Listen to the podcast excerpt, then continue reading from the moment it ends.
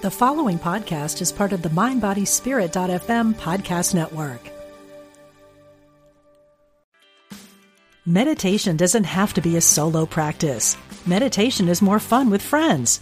Looking for a way to drop in and hang out at the same time? Join us online at Omega Institute for a meditation party with self proclaimed meditation nerds Dan Harris, host of the 10% Happier podcast, Sebene Selassie, and Jeff Warren. This three day retreat will stream live from Omega's Hudson Valley campus May 17th to 19th. Don't miss the party. Reserve your spot at eomega.org slash party today.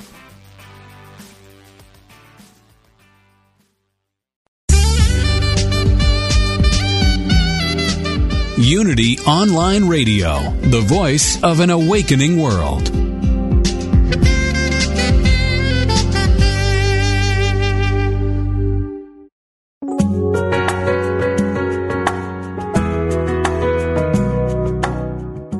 Welcome to Spirit of Recovery, where spirituality and recovery meet with Reverend Anna Schaus, PhD, from Soul Matters Ministry in Olympia, Washington.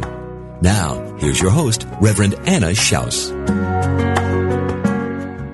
Welcome to the Spirit of Recovery, the place where spirituality and recovery meet, where we support your spiritual growth in recovery. My name is Anna Schaus, and I'm your host. And I want to thank you all for listening with us today. I'm very glad that you have joined us here on the Spirit of Recovery. Again, we've got a great program for you today. And I love hearing from you. Thank you for your messages on Facebook. Thank you for emailing me. And thank you for participating here as a listener and for letting me know how your spirituality walk is going, how your recovery walk is going. It's great to hear from you. And uh, every week we bring great guests. They bring down to earth topics, and they are people who are either in recovery themselves, who uh, work with, or write for, or teach, or share with recovering people about spirituality, and sometimes all of the above. And we're always bringing new topics here that get you thinking, that inspire you, that bring you into some new understandings, hopefully into some new depth and some feelings, real feelings of connection um, uh, with your recovery and your spirituality.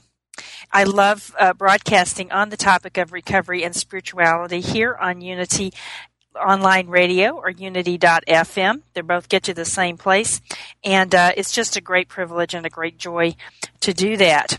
Know that you can find us on Facebook. You can like us, Spirit of Recovery, on Facebook. And we uh, please do like us. That's great um, to have that and to post on there.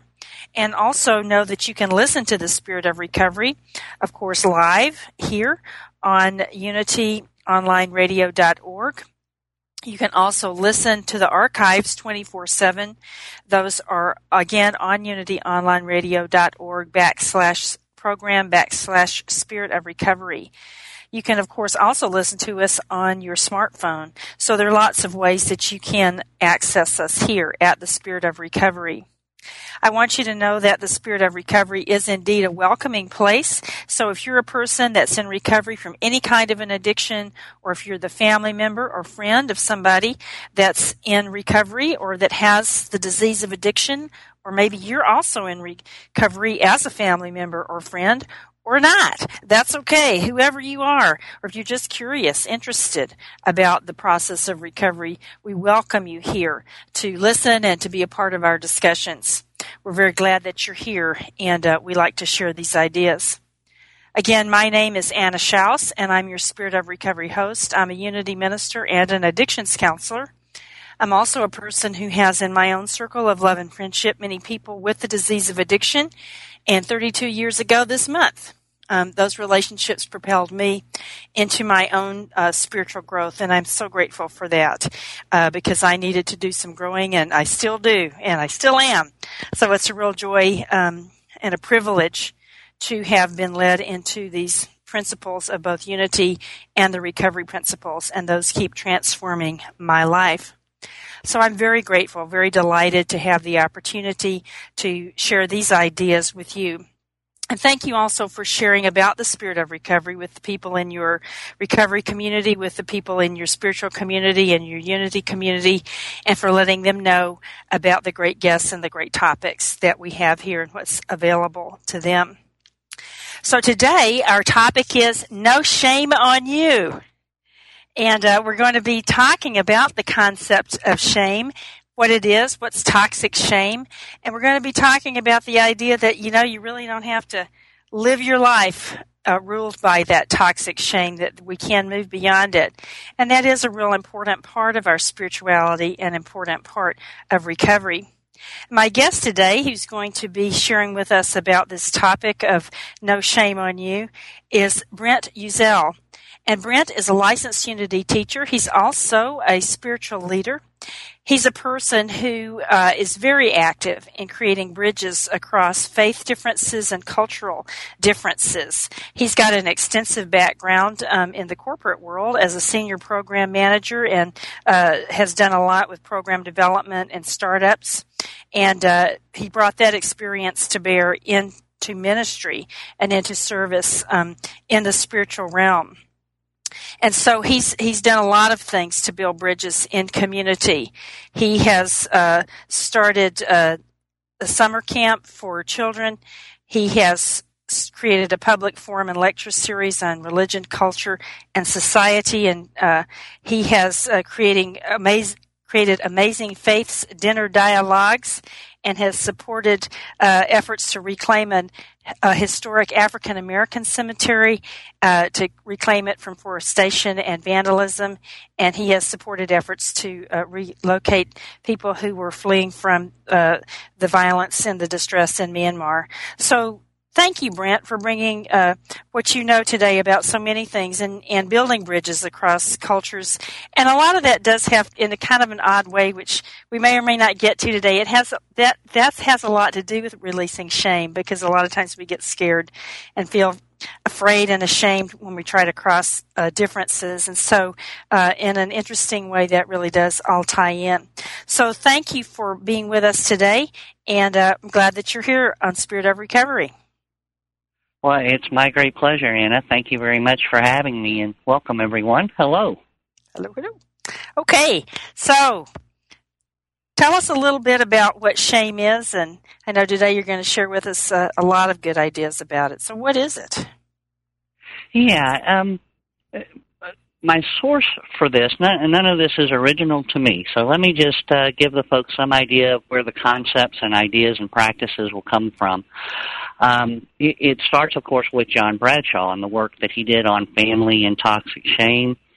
Uh, I draw from attachment theory and a little bit from uh, family systems theory, but shame is actively being researched as uh, an emotional universal reality by Brene Brown, who's PhD at the School of Social Work at the University of Houston and a professional researcher. Um, Brene Brown's got a, a, some great resources that deal with shame, but Brene's research, scientific research, uh, peer reviewed, found that that shame is a true human, universal, emotional response to our environment. It crosses all cultural boundaries, all ages, all genders. It is out there. It is the way human beings internalize messages we receive from our environment um, on what's proper behavior and what's not. Um, it, shame is an intensely painful feeling or experience that we're flawed and unworthy, that, that something is wrong with us. It, it's really important when talking about shame that we get clear on the definition and we're able to distinguish shame from guilt and humiliation and embarrassment. Okay. The, the, the sense of guilt is uh, kind of gets a bad rap in our in our culture sometimes. But but guilt is really an adaptive skill set. Guilt says, "Wow, I really didn't do that according to my standards. I should have, or wish I could have done that differently." And so I'm going to be more mindful, and and I'm going to look to change that behavior. And of course. Uh, uh, spiritually mature when we're able to get to that place of, of some level of perspective and maturity. We also seek to rebuild bridges that our actions may have damaged. So we, we look to clean up our spilled milk, so to speak. So reestablish connection with people. So so guilt can be adaptive. Guilt is related to a specific instance, and kind of the internal dialogue of guilt is I made a mistake, or I didn't do that as well as I wish I had, or you know, why did I respond that way? It would have been much better had I done it this way. And guilt incentivizes us then to do it differently and to reach out and say, you know, I'm sorry. I, I, I really, I'm not proud of myself for the way I responded there. So that's guilt. That's not what we're talking about when we talk about shame. Humiliation, um, the best way to distinguish humiliation from shame is when you're when you're humiliated there's a, an immediate sense of injustice around that. It's humiliation is really a violation of our boundaries. Uh, in, in a, a moment of humiliation, we're likely to protest. Um, the most common protest will be that's unfair. you know, if you knew my whole story or you understood the circumstances, there's this sense of it being overly harsh and unfair, and so that's humiliation. And, and humiliation is a response to a boundary violation. Embarrassment can sometimes feel like shame, and, and in embarrassment, we like we do in shame, we feel very alone but embarrassment is fleeting and often funny. If you walk out of the restroom with toilet paper on your shoe and someone calls it to your attention or you notice it after the fact, you're going to have a fleeting moment of embarrassment. But within 24 hours, it's going to be a funny story you share with your friends. Um, so that's embarrassment. Embarrassment is fleeting. Uh, we often trivialize it. It becomes the, the the source of humor stories and jokes as we move forward through life and it kind of makes us all human. Embarrassment is one of those things that reaffirms our humanity with one another. Uh, but but shame is different. Shame is not that not like guilt that says, "Gee, I wish I'd have done that better." Um, that was a bad thing to say. Shame says, "I'm bad." Shame believes that there is something deeply, fundamentally flawed about me. If you really, if you knew who I really was at my core, you wouldn't like me. Uh, there's something wrong with me. We get these messages all the time from our culture that this isn't about, you know, what your mama done. This is we get it from society. We get it from advertising. Uh, we get it from uh, we we pick it up in the play yard. We get it from school. We we we get it from our employers. We we internalize these messages that who we are just isn't enough. Um, we define shame, or people experience shame as rejection, uh, failure, they feel like they've been exposed. Your mask is pulled off. You feel like you know, all of a sudden you feel very raw and vulnerable. Uh, you feel like an outsider in the group. You feel like your flaws have been revealed. People know, people have seen a side of you that you don't want them to see. And those are all that sense of defective uh, that comes with uh, this internalization of shame. Mm-hmm men and women both experience shame and both experience shame in the same way. The fancy therapeutic term for the difference between the two, and and and research has found a very different way. It's constant. That means that shame forms around different images for women than it does men. Uh, for women, it's kind of a nested emotional reality. We have this image in our culture of the perfect mom, the career executive, the you know you're you're bringing home the bacon, frying it up in the pan, taking care of your man, and taking care of your kids all at once. And there's all of these multiple layers of expectation, and then you have to be this beautiful, ravishing woman, right? That's uh, that's appealing and attractive and if you don't fit this body body image and something is wrong with you. So there are all these different messages that we pick up that women pick up from different sources within the, the culture. And and it's all of those areas that kind of constellate feelings of shame within women. Men, there are fewer areas. With men, basically, it boils down to the sense of being a failure. Uh, it can show up in relationship or money or career, but but men principally it's being weak in public in our society and it's being a failure and those two things are the the pivot points for shame in men um, good thing about you know shame shows up for us around appearance and body image money and work parenthood about our family. Uh, we can experience shame over challenges our family has faced or is facing, members of our family have faced or are facing. Um, also, over our own uh, mental and physical health issues, we can experience shame over our own trials with addiction. Uh, sex and aging, all of these areas of just normal human life are are prime areas for us to have a shame experience. Mm-hmm. What the research also reveals is that we have particular shame triggers, particular areas of vulnerability that are tied to our internalized view of ourselves. We have these shame identities. Um, we believe that we're stupid, or we believe we're physically unattractive, or we believe that we're incompetent in some skill. And when something happens in our everyday environment that touches on one of those uh, deep shame vulnerabilities, then we're triggered. And shame comes up for us, and we you physically feel shame. You feel it in the body. We have a visceral response to shame. And not everybody feels shame exactly the same way, but everybody will have a physiological response to it. And, our response to that shaming is a variation of the old fight, flight, or freeze. Uh, we're either going to approach, we're going to avoid, or we're going to defend. So what that looks like is, I think I'm stupid.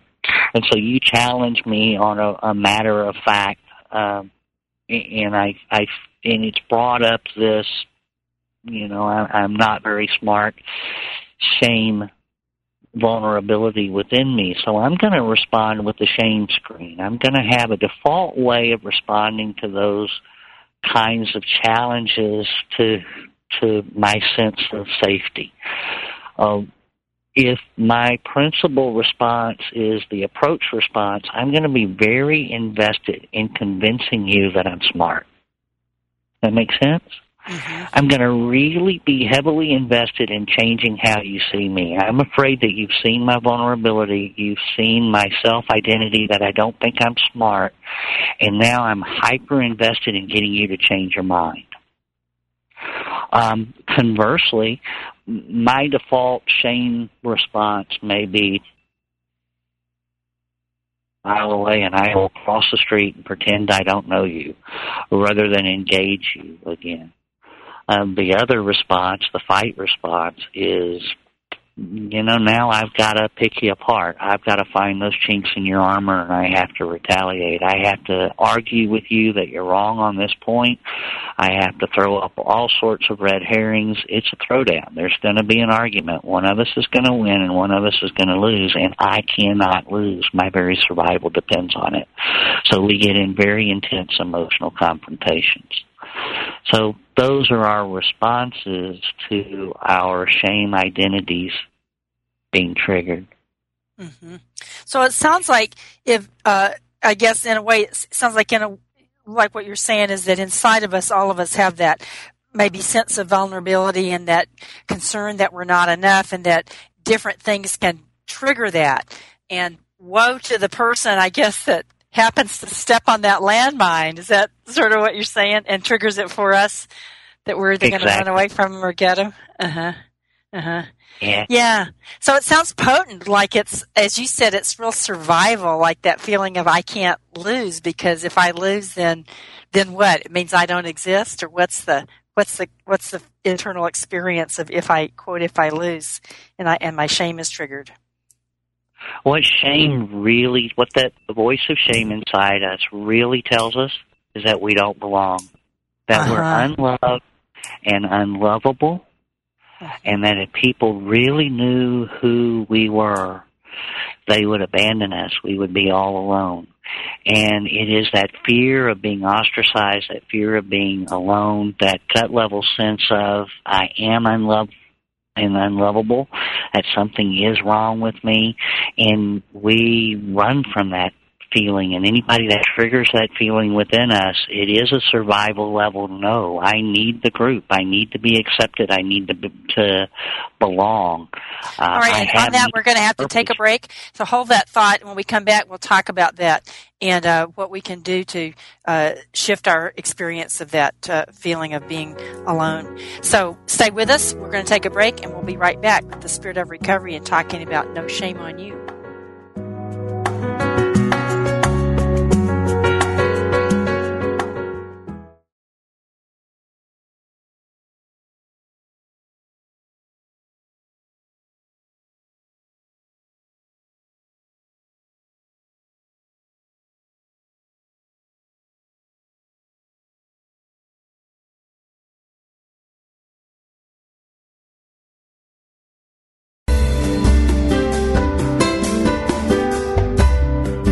If Unity Online Radio has helped you grow spiritually through programs like this one, please consider supporting this online radio programming.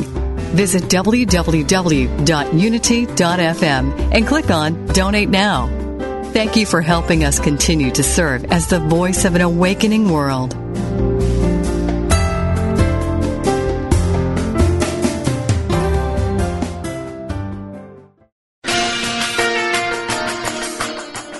All on the journey together, making sense of this life, finding our spirituality, growing and evolving.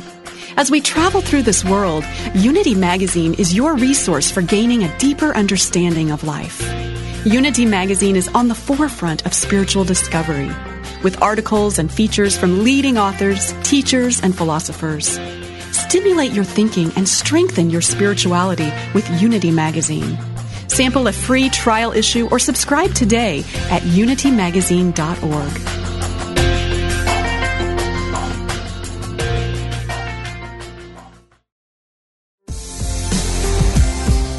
Are you tired of life slamming the door in your face? Did you get another rejection letter, pink slip, foreclosure notice, or go on yet another bad date? Does it seem like the older you get, the more hopeless life seems? Are you ready to stop taking no as your final answer? Then join us for Design Your Life, a talk show by Kevin Cottrell Ross, the coach's coach. Go into the locker room for one full hour with the championship coach every week and start designing your winning playbook that will make the rest of your life the best of your life. That's Design Your Life with Kevin Cottrell Ross, the coach's coach, Wednesdays at 4 p.m. Central Time on Unity Online Radio, the voice of an awakening world.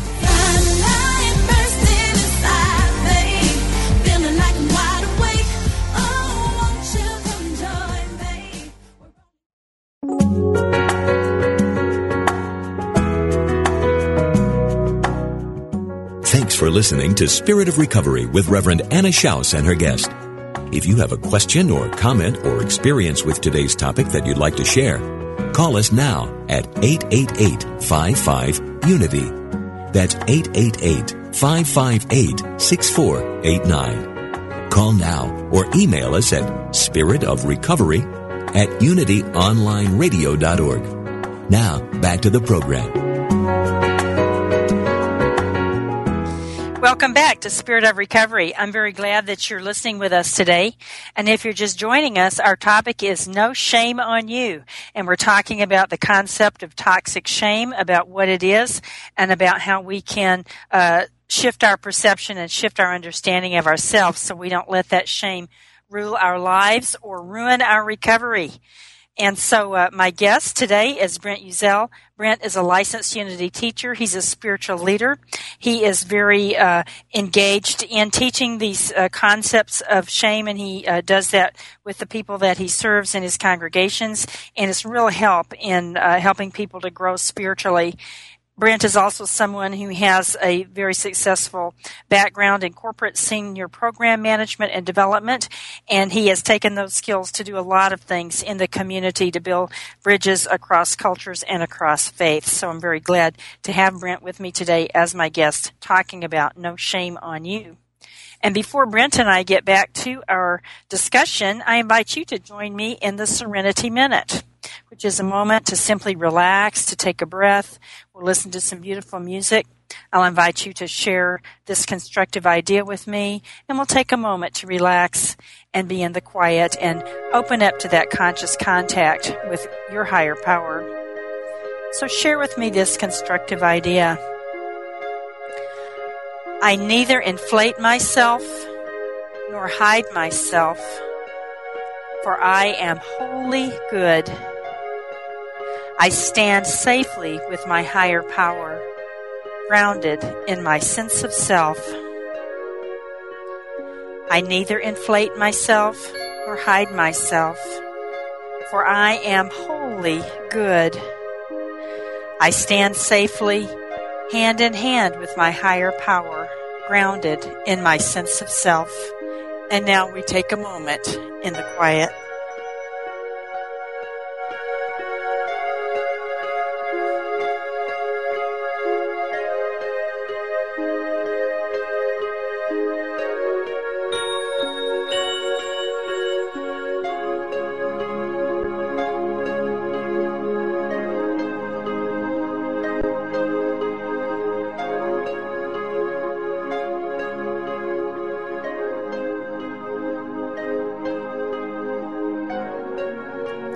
Thank you, friends, for joining me in the Serenity Minute.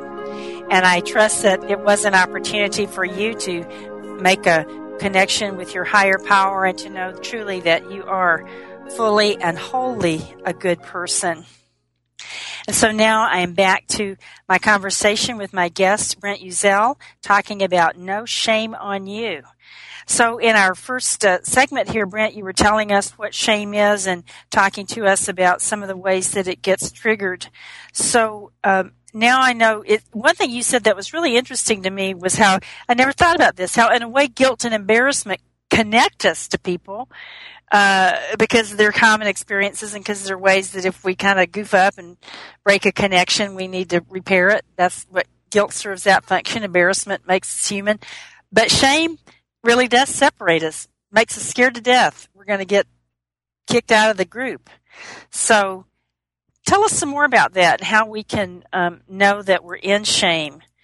How do you know you're in it? Sometimes I think we're just like a fish in water. We're swimming in it. We don't know it. Yeah, and that's very easy to do. And we begin. We need to to begin some self awareness. Oh, one thing you really do if you can you know in those moments of clarity when we're able to be honest with ourselves we know when we're triggered by shame. Number one you're going to feel it physically. Number two it's going to be a real survival challenge to you. I mean it's going to be an intense feeling but number number three, you know that it's you just you know it's not embarrassment, and you you know that it's it's really deep and really powerful, and there's this urgent sense to do something about it. It shame requires a response, and if you've ever had one of those experiences where you, you get in a conflict with someone, and 30 minutes afterwards, you don't even remember what you said or what you did, or somebody tells you, "I can't believe that you said that or you did that." You you really you know are hazy about even remembering it. Chances are that was a shame attack. You were in an emotional hijack. You weren't aware. Um, our our short term memory goes out the window when we're in those moments of of emotional hijack. Um, when you go to the nuclear option, when you retaliate over and above what the person said or did might call for. So someone says something insensitive to you or hurtful to you, or you perceive it to be so, and you say you retaliate just way over the line for what was called for in that moment. You bring up the worst thing this person's ever done or try to humiliate them or embarrass them in public. That's an indication that you were responding from this place of deep threat, that shame. And, and let's remember again, shame is a human universal. We all feel it. We all go there. We all have these moments basically shame is I, I I have this way that I want to be perceived by the world. I have this ideal identity. We all want to be liked, right? We all want to be see, be seen as competent, capable adults. I want to be a good parent. I want to be a successful business person. I want to be a contributor to my community. I want to be respected for the obstacles I've overcome, the struggles in my life, and the emotional and spiritual, intellectual gifts that I've manifested through the course of my life. I, I, I want those things. And I want those things validated by my community, and those are my ideal identities. But underneath those are the unwanted identities. They're, they're these feeling realities about who I am where I feel like, you know, I'm kind of a fraud at the same time. There are all these areas where I really don't measure up, that something is wrong with me. And it's getting clear about those unwanted identities that are the beginning of the healing process. When we get triggered by something really deeply, really emotionally, it's, it, what did that bring up for me? What self perception was being triggered in me? So you can take a particular category of life, like career or money or body appearance, or you know, take any of these areas and, and write down what's my ideal identity. How do I want people to see me in that regard? And then write down what am I afraid that people see when they look at me. Mm-hmm. And that's your unwanted identity. That's where your shame triggers are going to be. Mm-hmm. And then you dig into those and what do these perceptions mean? Where did they come from? Where do I get these messages that that's, in a sense, who I am? And, and once we know, once we know our vulnerabilities, then we're able to make choices about what to do with them abilities. And we recognize when we get in those moments where we're, we feel challenged and we feel threatened and, and our, our shame is really up for us, then we can say, oh, I know what's being triggered here. And we can develop a ser- you know, the, the skills of self-talk and self-empathy to move it, move us through it. It's tempting to think of shame as just a great big bad ugly demon here that's just kind of the curse of human life that has nothing valuable to offer us. But really shame comes with a huge gift. Uh, shame really wants us to dig deeply into the human experience and understand it and understand ourselves so that we can learn to understand other people. And the core of healing shame is empathy. Once we're able to identify it within ourselves and for ourselves, we're able to see it in others.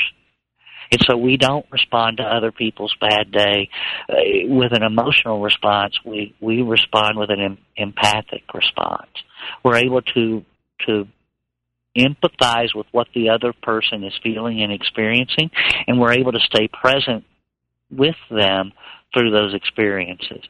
So Shame disconnects us from other people. Shame instantly makes us feel alone, vulnerable, and ostracized. But beginning to heal that shame through the practice of empathy automatically reestablishes connections with other people. It connects us more deeply to our authentic self and allows us to see the authentic self in another. And doing the shame work actually bears huge gifts huge gifts. It, we've got to start by normalizing it. We've got to start with the recognition that we all go there. We all experience it. You, don't be ashamed of your shame. Mm-hmm. it's just, that's a good, it's that's not good. effective. Mm-hmm. Well, you know, when you're uh, a lot of times people in recovery, and you did mention this earlier, have a lot of shame about the fact of the disease of addiction, whether they're the person with the addiction or their family member or friend of somebody that's got it. Um, so what's a, in particular with people in recovery, what are, what are some of the ways that, uh, they can deal with shame? Okay, so we we take our we do our little personal inventory here now, talking to the recovery community. So let's do some inventory work. So what how around your your recovery processes and, and in and outside your recovery family let's do two different lists. In your recovery family how is it you want to be seen? What do you want people to know about you? How do you want them to perceive you? What's your ideal self in the recovery community and what's your ideal self to the community outside of people in recovery and now let's do the flip side of that. Let's let's do some inventory work around what is that we're afraid people will see about us in recovery. Uh, what's the unwanted identity? Do we feel like we've not done some of the work as honestly as we could? Are there areas where we do the work and some areas where we know we don't? What is it that we would be most afraid of other people knowing? In the recovery community and outside the recovery community. And when we do that work, there you've got your shame triggers around the issue of recovery for you. When you look at those unwanted identities, the unwanted identities within the recovery community and then within those outside of recovery, in the you know the earthlings, the general public, mm-hmm. then those are the areas uh, that, when triggered, are going to create a shame response to you. Basically, the shame response, remember, gets triggered when we feel like somebody has unmasked us. We believe that they know what we feel that if they knew, they wouldn't love us. Mm-hmm. So, when we do that work, and then it's making peace with it. Where do these messages come from? Why is it necessary for me to hold on to these identities? Do some perspective taking. What would really happen if that became known about me. Now, the next part in healing the shame is courage, because here's what you got to do. You got to find somebody that'll walk you, walk with you through this process. You've got to find the courage to reach out to someone and say, you know what? Here's what I've discovered about me. You know, I, I really, yeah, I you know, I said I did the ninth step with that ex relationship, but you know, I really never did. I just said I did, and I'm carrying this, and I've developed this shame around this, and so now, you know, I I act like big guru in meetings, and yet here I am, and I know that there was this one area of my life that I just refused to deal with, and so now what I need you to do is know that about me, and and I need to hear from you that you understand that and that you love me anyway and I need you to encourage me to go clean this up. So we turn shame into the adaptive emotional reality of guilt. We feel compelled to be authentic. We need to handle this for ourselves. There are constructive steps we can take to repair this, and so we do it. So we can restore to ourselves that, that sense of authenticity, and we don't have to hide. Shame is essentially that little part of us that wants to stay in the dark and it wants to stay hidden. The only way to heal shame is to talk about it. And the way out of it is empathy and connection with other people. And it takes a tremendous amount of courage. Um, but my experience of the recovery community is that, you know, courage, uh, courage is usually in pretty thick supply. So, uh, good news for us, I think. Yeah, that's good. So I can see that, as you say, as you deal with the shame and bring yourself out of hiding, really what happens is you get stronger. You you feel more connected to other people, and and really, I'm assuming, really feel better about yourself because you don't you don't feel like there's this little boiling pot of ick in there that's not okay about you. You start to see you are all right. There's nothing wrong with yeah. you. Yeah and we return to our authentic power. Uh, what shame really does, in a strange sort of way, is it robs us of our power.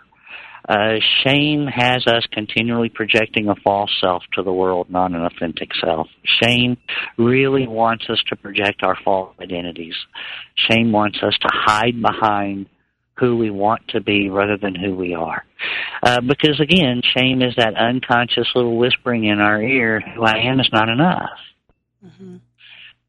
And it, it is so liberating and freeing once you really wrap your head around the fact that everybody has that. Everybody has it. It is a human universal.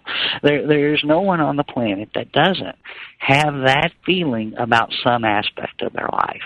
Could be a business failure that they've experienced. Maybe it was an academic failure. Maybe they failed second grade. Maybe a teacher shamed them in school. Um, you know, it could be any number of things at any point in their life that will form one of these shame identities for them. None of us get through life without it. The call of spirit through these moments is to dig in there and ask, is that really true? To reconnect with that authentic self that we are. To, to find the courage to admit, I had this experience and take the emotional weight off of it. That experience doesn't mean that I'm flawed and defective and bad and broken. That experience means I'm fully human. Right. And, and being fully human, I can step into my full divinity.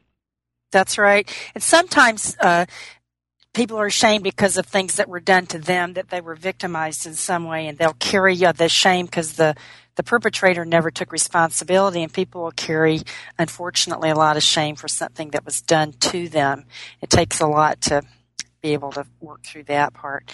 It's time for our uh, break, but we'll be right back. Stay with us, listeners. And my guest is Brent Uzel. We're talking about No Shame on You, and he's given us some great ideas for how to not let shame run our life, but allow ourselves to uh, use it for good.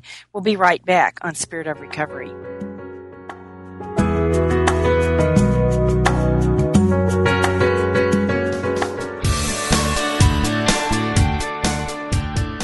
What if you could experience vibrant health, help heal the planet, and be a great friend to God's animal kingdom through simple choices you make at breakfast, lunch, and dinner? Authors Victoria and Adair Moran say you can do this easily, affordably, and deliciously in their new book, Main Street Vegan. Everything you need to know to eat healthfully and live compassionately in a real world.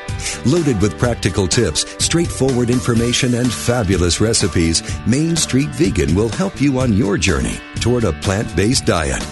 The perks include more energy, an easy way to keep your weight where you want it, feeling younger as you grow older, and maybe even a boost to your spiritual life. Purchase Main Street Vegan from BN.com, Amazon.com, or your favorite bookseller.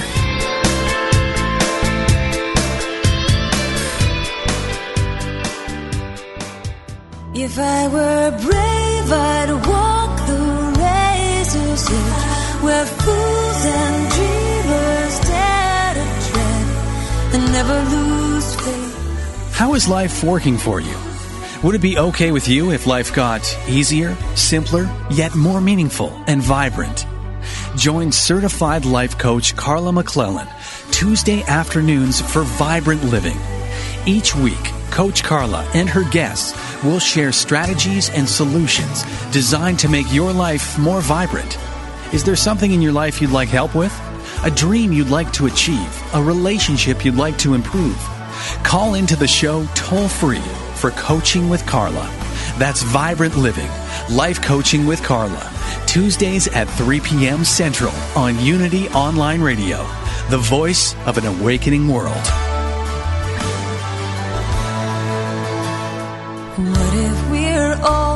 To do what we secretly dream?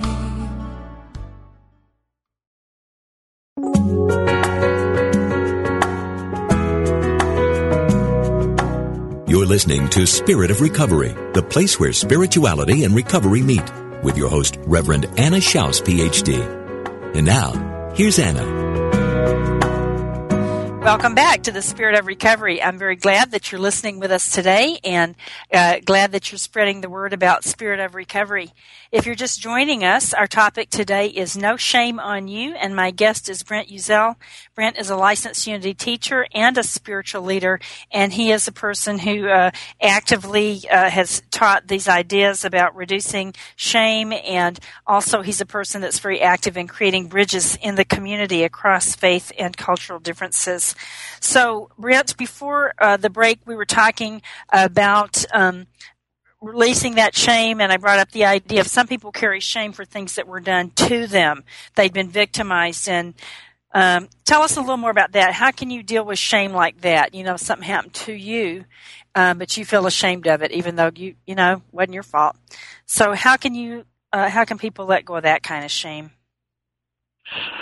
Well, the great cure-all for shame, once we are able to identify it, once we know our personal triggers and begin to recognize when we're there, the the the way out of shame is always the same, and that's finding the courage to talk about it. So shame shows up as fear, blame, and disconnection. And shame, I want to hide. I want to make it all about you. Um, I, I want to change your perspective of me. I stay in denial and and stay in the false self. Uh, the response to that then is, is an empathic response, empathy for myself and for the other, and developing empathy for the other person, which requires courage, compassion, and connection. I have to reach out. Uh, the only way to, to to heal shame about uh, well, I, I can get very personal in my own issues in dealing with child abuse. Um, it was owning the fact that what happened to me was abusive, that it wasn't because of who I was, that that it was unjust, that it, it that it was, you know, something projected on me not coming from what I deserved and being able to talk about it with other people, being able to say, here's what happened to me, and being able to connect with people in a very human way around that. That's what recovery communities really are. Recovery communities are that those lifeboat communities that give us the space to be able to talk clearly around these issues. When you start dealing with shame issues, you see it everywhere in public. You know, it, you find these, um, you know, these congressmen who are the most vociferate people ag- ag- against homosexuality and then they get busted at an airport you know that's that's a shame defense they can't accept who they are so they react in in a in a really harsh over the top way to that identity um we get free of that by owning it and talking about it and being able to share it. And you can't share you don't want to buy a billboard on the busiest highway in town saying I was sexually abused as a child and put your name and address up there. That's not what we do. That's no boundaries. Uh, we want to find a way to do this in a healthy healthy, helpful, nurturing environment where proper boundaries are are honored and respected, where people aren't challenged by it, don't ameliorate it and brush over it or say, "Oh, that's okay, honey, you'll be fine. We'll just pull yourself up by your bootstraps." We want to do it with our uh, our supportive community that will really hold that sacred space for us to heal there's a sacred gift in all of this. Just like if you've been in recovery a while, I'm sure you're beginning to see the promises in your own life, and you know that that God takes the shit and makes Shinola. I mean, He all things work together for good. It is our weakness um, that contains our our gifts and show us our strengths. It, it, it's our wounds that heal um, it's not those areas that come naturally to me and I'm a superstar at it the first time I try that contain my gift to the world. It's it's those areas of of deep pain and struggle and growth that that's where my gift lies. I don't know why the system is set up that way, but it is. And, and yeah. our shame is just the same. Mm-hmm. And yeah, as you're saying, that's really where the spirituality lies, which which sometimes is a stretch for us to really understand that spirituality. So long ago, somebody told me spirituality is not about getting good; it's about getting real. So tell us some more about spirituality and, and dealing with shame. Well, shame is really, I believe, and this is just from me, and take it with a grain of salt. If it works for you, fine. If it doesn't, you know, drop it. But I believe shame is our soul whispering to us that there's a part of our consciousness we've not paid attention to and we need to look at. It's got a message in there for us. There's a way that we're denying our authenticity. There's this huge area in our life where we could meaningful, in a healing way, connect to other people around these issues and we refuse to do that because we're afraid. Shame is this way of our soul trying to get our attention to, hey, reclaim this aspect of your soul identity. Reclaim this part of who you are. Reclaim this part of the human experience. Understand that it's a universal human experience and let it be the bridge to empathically connect to the hurting world around you. Mm-hmm. So when when people do work on that shame and begin to, uh, as you said, use it as a connector and empowerment, not as something to hold it back. What's changed in their lives? I don't know, maybe you talk about yourself or other people you've worked with, because I know you teach these topics to the people that you serve. How are their lives different? Well, uh, I, I think everybody that begins to work on these issues experiences a great deal of freedom and and live more authentically. Uh, it's amazing how much energy we put into projecting a false sense of identity out into the world. And probably the greatest relief is just having that false identity gone.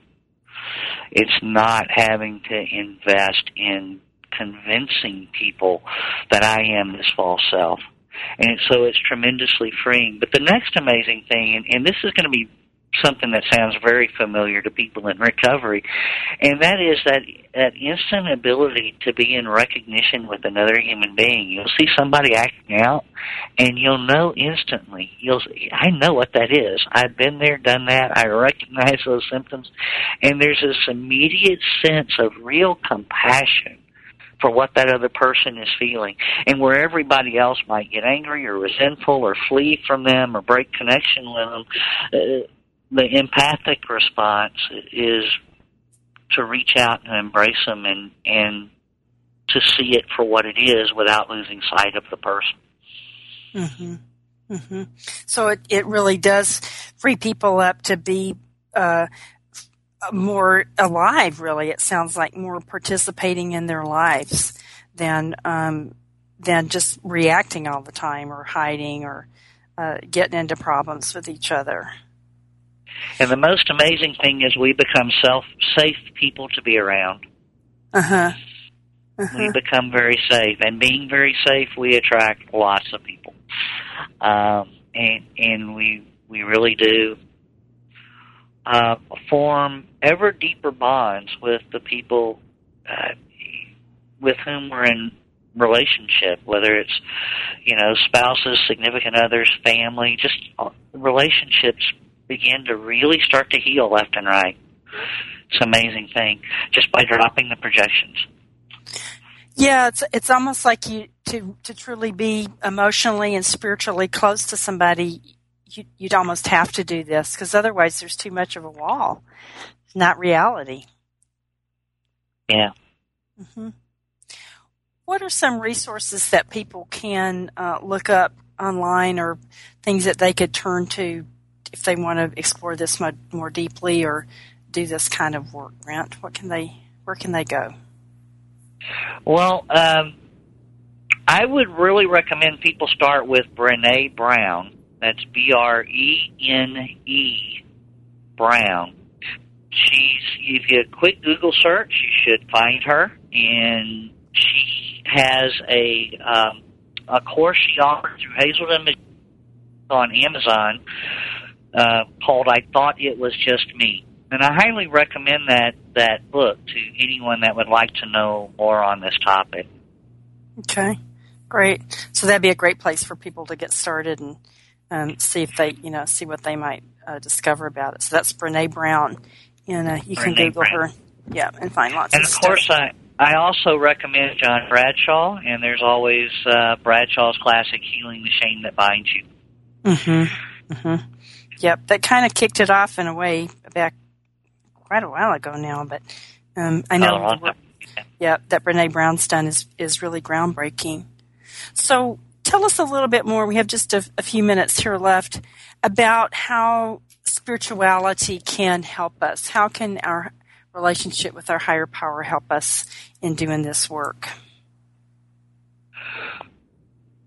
What stands between a full relationship, the divine self within, however you language that for yourself, and other people is a sense that who I am is not enough. That in some way I'm flawed and defective. When we get that out of the way, we're able to authentically connect to who and what we really are and who and what other people are. We're able to be authentic and safe in the world in ways that we never ever imagined before.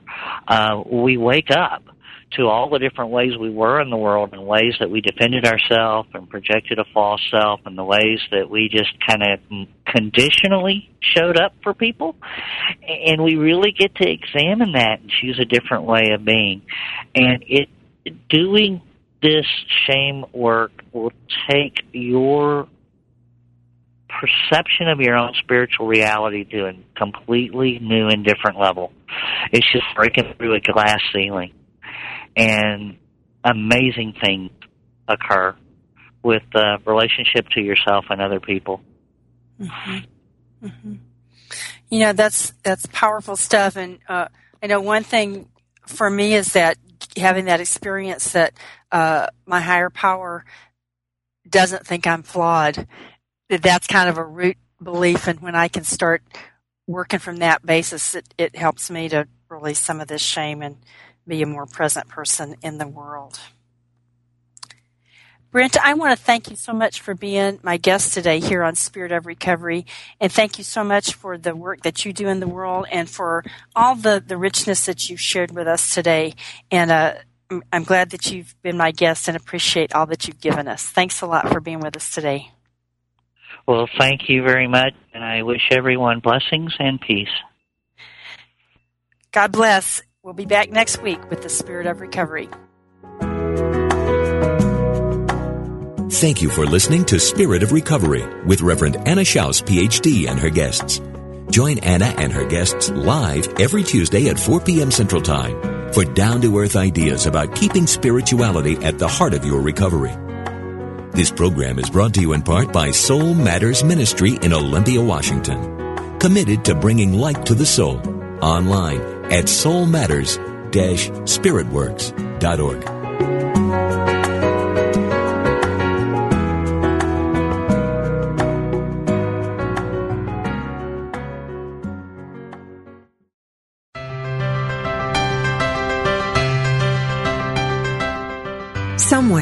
tucked away in the Unity Library archives in Unity Village, Missouri, you can find a secret treasure. They are the scripts from Unity co-founder Charles Fillmore's early days on broadcast radio. The teachings of Unity's founders, almost a hundred years old. Now, for the first time in history, you can hear them through the power of the internet. Join Bob Brock every Tuesday at 10 a.m. Pacific, 1 p.m. Eastern for Unity Classic Radio. Words from our past Discover the wisdom of Charles Fillmore's talks and of other Unity radio speakers read on the air again. Call in your comments and questions as Bob and his special guests revisit Unity radio talks of the past, along with historical background from the early days of the Unity movement. That's Unity Classic Radio. Words from our past. Every Tuesday at 10 a.m. Pacific, 1 p.m. Eastern. Right here on Unity FM the voice of an awakening world.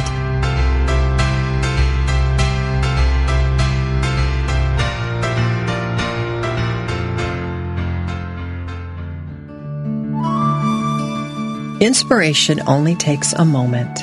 As Reverend Felicia Blanco Searcy points out in her book, Do Greater Things, there is the potential for joy, wholeness, and expansiveness designed into every moment and the miracle is when we recognize the constant presence of these qualities all around us. Once we see what is possible, our lives then begin to change. This meditative moment is brought to you by Unity.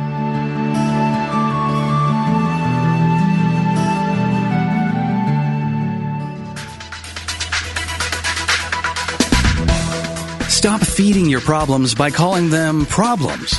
Whether you have issues with weight, finances, relationships, or any other area of your life, your perception that you have a problem is the most significant roadblock to transforming your life. Join renowned author and transformational coach Freeman Michaels live every Monday at 4 p.m. Central for his remarkable new show. It's not a problem, it's a pattern. Only on Unity Online Radio, the voice of an awakening world.